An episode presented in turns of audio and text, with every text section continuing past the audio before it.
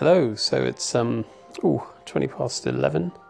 Another four minutes and I'd have been dead on the same time as last night. Uh, Tuesday, the 20th of February 2018. I hope you are really well. Um, yeah, so another one of those days, get to the end of the day, feel pretty knackered, but um, didn't get everything.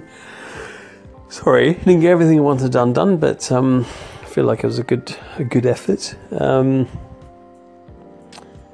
one of those days that sort of was at risk of being derailed by a high priority task that I managed to um, decide didn't need to be done after all. So that's always good. Um, there was a couple of um, couple of things today actually. One was, gosh, I tell you, you know when um, when all of this is over, in terms of all our funding stuff has been taken care of and we're well on the path to the Ralph. Um, I will certainly look back at the uh, bazillions of emails I must have sent in the last four years, but especially in the last kind of you know year or two maybe. It took us a long time to secure a site around the Ralph, and so that was always part of a challenge. But um, you know you have to uh, have conversations with as many people as you can around funding and. Uh, reason I was thinking about it today was, you know, we had a, a series of questions sent through uh, to us from someone that's considering investing, and you know, you have to give it your best, um, your best effort to respond as fully as you can. These are things that we've had to answer many times before, but the problem being that. Um, you know, not not uh, in a written format, and then somebody wants in a written format specifically questions that they have, and you know, you kind of have to some extent personalize the questions. So, yeah, I won't be um, I won't be sorry or sad when I no longer have to answer those questions. But hey, it's all part of the uh, the process.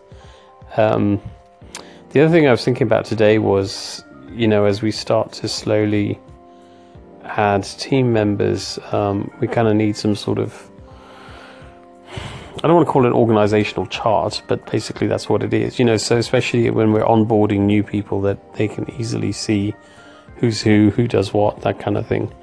Um, and me being me, I sort of was looking at some software today, thinking, well, there must be something available where you can draw these things a little bit more easily than maybe on PowerPoint or a Word document or something. And indeed, there are, but um, you know, the problem is they always look very hierarchical. You know, um, in fact, even the terminology they use is kind of you know, role below or role above. Um, and although we do have to have, I mean, there are some places that have very flattened hierarchies completely, where all the teams are sort of self managed to some extent. Um, you know, for, for us at the Ralph, I mean, there is a hierarchy, but I also want our ethos and our culture to be as flattened as it can be. Um, but how you how you uh, reflect that in an organizational chart is an interesting one. And also, um, you know, the nature of it is we've got some some things and some roles at the Ralph that don't really exist um, in that form in other places. Um, and you know, people are going to be doing things that maybe in other places somebody else would be doing.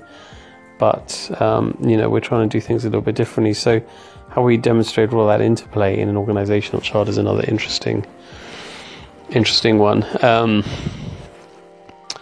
and I'm not sure if it's possible to do, to be honest. So I've currently defaulted to just a, a spreadsheet which summarizes everything, but um, I don't know, we'll see what we can do about illustrating it in some Ralph like way.